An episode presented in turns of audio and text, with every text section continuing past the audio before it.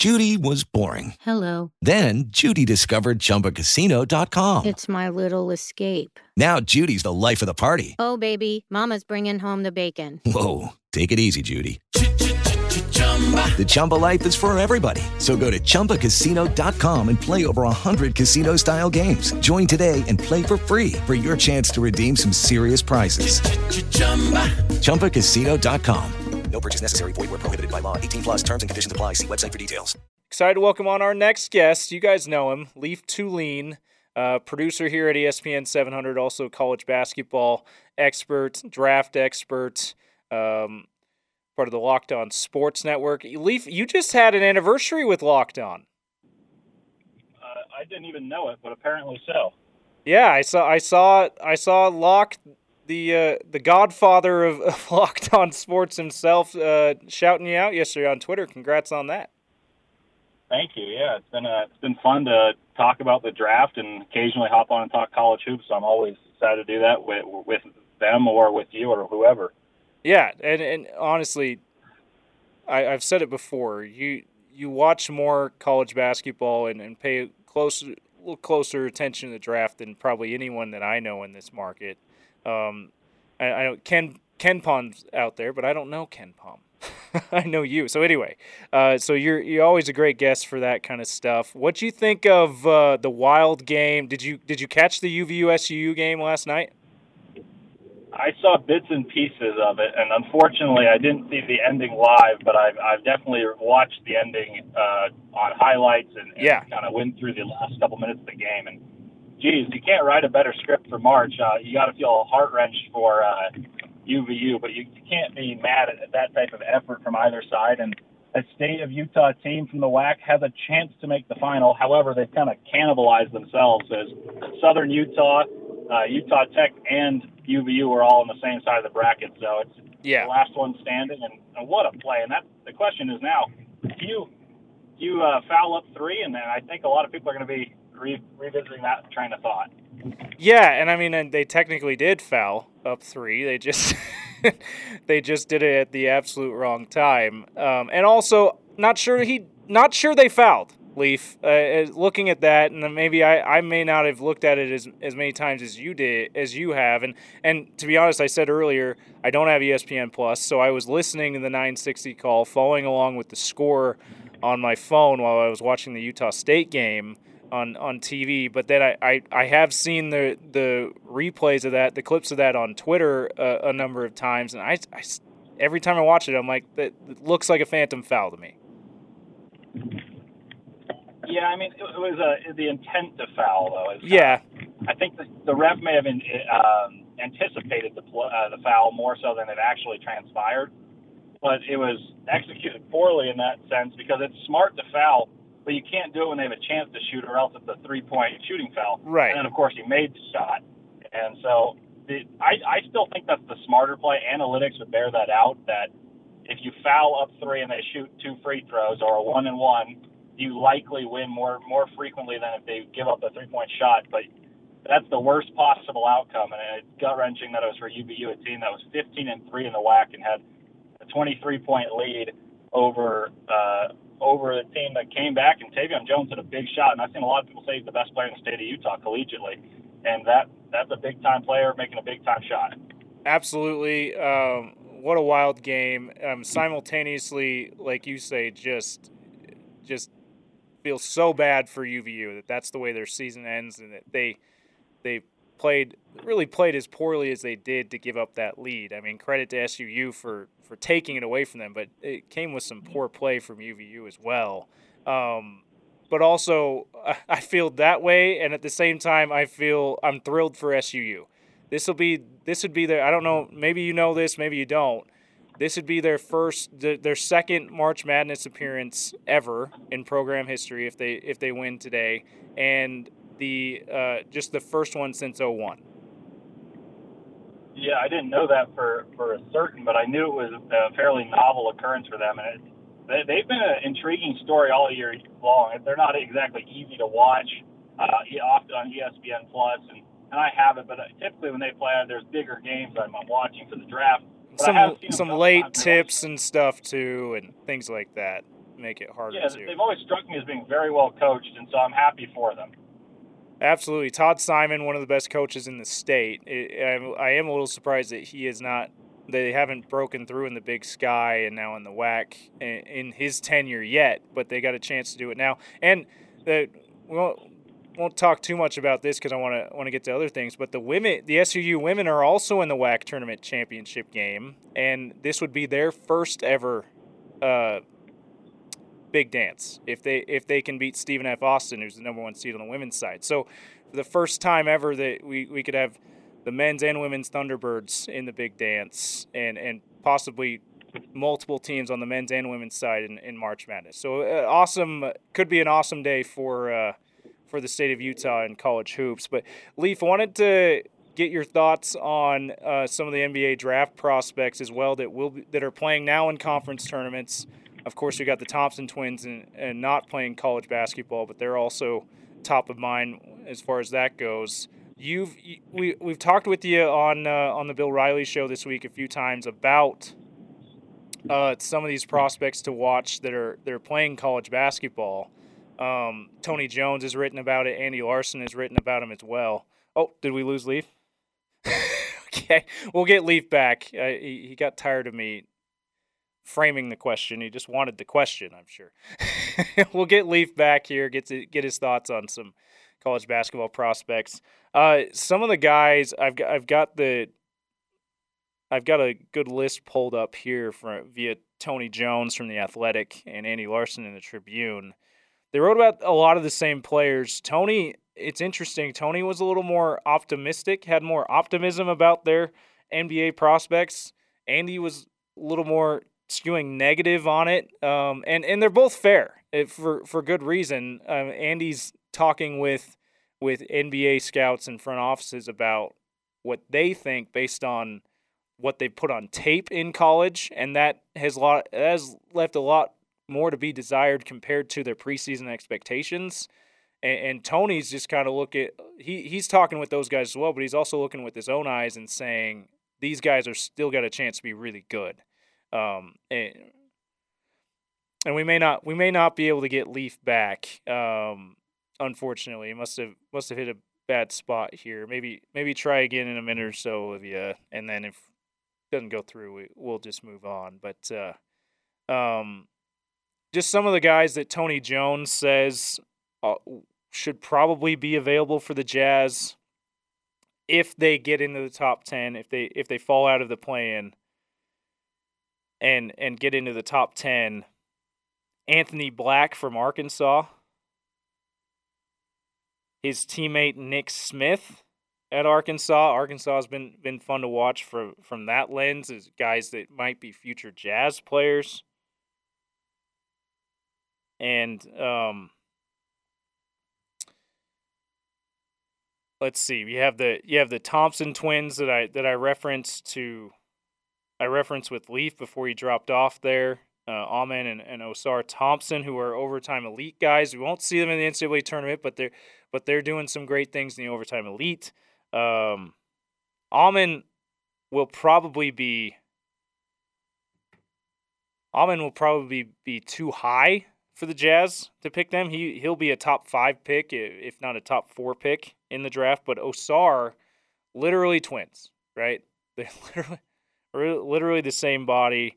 Um, and and similar skill. Amen seems to have better upside as a point guard, but Leif has said has told me that Ausar. I mean, he thinks guys are overlooking Ausar's point guard skills, um, making the mistake of doing that. Draft experts and things. Um, he sees him as a guy who, out of necessity, has played another position, played the wing because his brother is the point guard. Um, but in the league, he could be a, a really good point guard. So he sees that as a as a uh, he sees him as a really good pick, a lot better. Uh, he sees him as a lot better NBA prospect than other guys do because simply he's evaluating him as a point guard, potential point guard, while others are evaluating him as a wing who needs a lot of work on his shot. And as a point guard, you can get away with with not having the greatest outside shot. Uh, some other guys here I mentioned Nick Smith Jr. Grady Dick from Kansas. Uh, he has the look of the guy that the Jazz just like to draft. you know, tall, lanky, white guy who can shoot. But he's also he that also comes with limited upside in my opinion. Not just because he's a he's a lanky white dude. He just that's his game. He has limited upside compared to some of these other guys. I would I would be disappointed if they pick him in the top 10. I'd be fine if they do it if if their pick falls in in the mid to late teens. You know, if they make the playoffs after making the play in. Um but yeah, he he's out there too and he seems to be a guy the Jazz the Jazz uh, like pretty well. Looks like we got we might have been able to connect with Leif. All right, Leif, we got you back. Yeah, I'm not sure what happened. I, Yeah. my my phone had some crazy issue. Uh, I went from five bars to zero. Oh my gosh.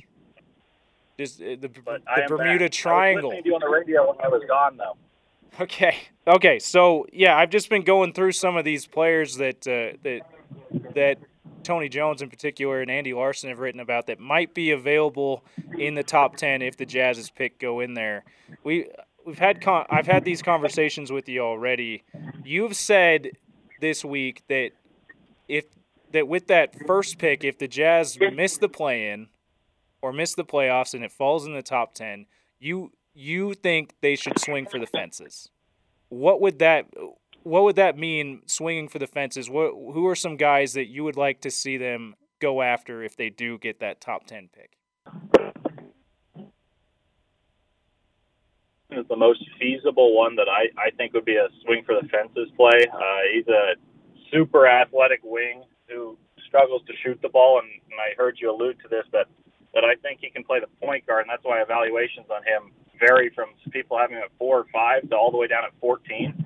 And, and I think it's because people that evaluate him as a point guard uh, see him as a very, very high ceiling player. People that evaluate him as a shooting guard see a glaring flaw.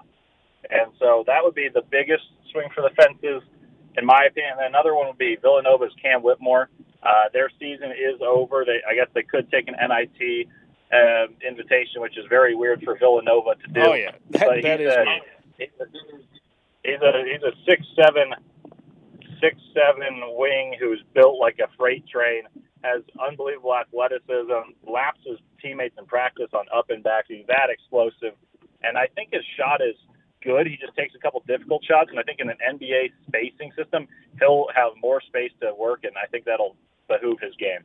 Yeah, and we've talked about before. A lot of guys. Uh, one of the knocks on Brandon Miller is he. Is, you've you've told me that other, and I've heard other draft analysts say is that he he makes difficult shots. He and he takes difficult shots, but is that necessarily a bad thing if he's making them at the college level? That means that he's going to be able to make. He he's likely going to make even more difficult shots at the pro level, right? Yeah, I think there's a couple ways to evaluate it. Some of it's the the context. For for Miller and and like Paolo Banchero, that was his biggest knock. He's like, oh, he's shooting bad shots. But it was like if he can make them, you don't hate it, it but you still kind of want to coach him to take better ones, just so you get the best shot possible. As for Brandon Miller and Cam Whitmore, I think for them it's it's a confidence thing, and I like that. If if I'm drafting in the top ten, I want to be drafting my number one player. So the fact that they have that uh, confidence to to say I can make this shot is is an important thing to me. However, I think NBA spacing allows for those type of shots to be less congested in the lane. So most of those shots are tough, following mid-range jump shots, and those happen in the playoffs. But there's plenty of NBA games where a star player doesn't even shoot a mid-range jumper. So I, I think I think the fact that they can make them and, and are confident enough to take them is, is a better thing than the fact that they take a few difficult ones, which which I believe can be coached out. Yeah, I mean, we remember here in this market, remember Donovan Mitchell, the stories of, of the veteran players like Joe Ingles having to tell him, keep shooting, stop passing the ball, because maybe he didn't have the that kind of confidence coming in. Now he he he grew in that he developed that confidence uh, pretty quickly to the point where he was maybe taking maybe a little too many questionable shots down the stretch in games. But it, I, I'm with you. I feel like it's better to not have to tell someone that they have the green light than to try to take the time to encourage them that hey, you need to shoot more. Yeah, I, I think there are some players that kind of have this like team-oriented philosophy, and and they come Which is a good thing. Told, hey, we got veteran players. Yeah, and, and it is a good thing. Um, but they come with playing with veteran players, and they're not an alpha dog, and it takes a while. And and like Donovan Mitchell developed it quickly, like you said. But I think in the case of, for instance, Brandon Miller is, I think he's the best scorer in college basketball, regardless of age, and he knows it. And I, I really like that about the guy that I want to be my franchise altering talent. This isn't a guy that I want to coalesce and and fit in with with uh, my already established talent. I do want them to fit in, but I want them to be the guy that transcends my franchise if I'm drafting in the top ten. Does it always happen? Absolutely not. But is that the hope? Yes. So I, I'd rather Yeah. draft for best player available and upside as opposed to potential. And and you see, fit, I mean. and you and obviously Brandon Miller is ahead of uh, Cam Whitmore, but you see Cam Whitmore as a similar type of player, a, a guy with that kind of upside. Yeah, I think Cam Whitmore is a little bit lower because he's not as refined. He's more raw, but I think his upside is certainly in the same territory as what Brandon Miller's can be. Awesome stuff. Well, uh, run out of time here, but I just wanted to get a, a general thought from you. And you touched on this a little bit earlier this week too, but I found it interesting reading both Tony Jones's article on this, on some of these prospects to watch, and Andy Larson's article. Tony Jones in Athletic, Andy Larson's in the Tribune, and they seem to have different tones. And uh, Tony's was a lot more optimistic. It seemed like he still felt like this is a very good, deep draft with lots of potential franchise cornerstone talent throughout the first round. And in reading Andy's, it was more of a, and his was his was more talking with scouts than than Tony's was, and so he was kind of reporting what he was hearing. But it sounds like a lot of front offices and scouts are, are a little a lot more down on the fir- the first round talent of this draft outside of the, the very top because of uh, what they what they've seen on tape this year that's that hasn't been quite as good as they thought it would be in preseason. Do you agree with that? Do you see uh, where are you with this? Do you still see it as, as you're pretty optimistic about these guys' NBA talent, or do you agree more with, man, they just have disappointed a lot more than I thought they would be than I, than I thought they would. I lean a slight bit more toward Andy in this because I think the way the draft was billed preseason was like this is a, a franchise altering draft all the way up to pick 15. And I don't think that's realistic regardless of the talent pool. It's just it's just so hard to have that many good players. Um, so I do think it's a little lacking in all pro type of players. I think there's guys that if they find the right situation, they could be all stars, but not perennial all stars. And so I think this draft is deeper rather than star laden, other than the very top. And so even a guy like Brandon Miller, uh, I think one of his better comps would be like Paul George is the, the splashy one. But I, I see like a bit of Danny Granger or uh, Khris Middleton, who are great players. But are they franchise altering in their own regard? No. Uh, they they play second fiddle to better players, and um, and so he and he's widely regarded as number three or four. Could could they be better than that? Absolutely. Is a is a guy like Nick Smith or Dariq Whitehead or Dereck Lively, guys that got injured early in the year, kind of marred this draft as well because those were some of the top prospects entering the year, and so it's hard to evaluate them fairly with them not playing the entire season, and that contributed largely to the hype train. So I'd lean a little toward Andy based off the tape that I've seen, but I, I think there is context that can explain it.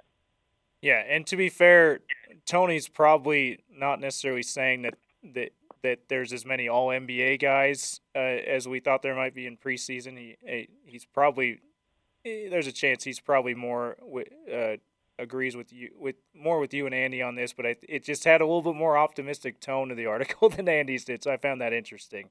And an interesting take on that from you as well. Uh, Leif, thank you so much for uh, hopping on. Go back and I, I'm assuming you guys you're still hooping with the uh, with the old Twitter group.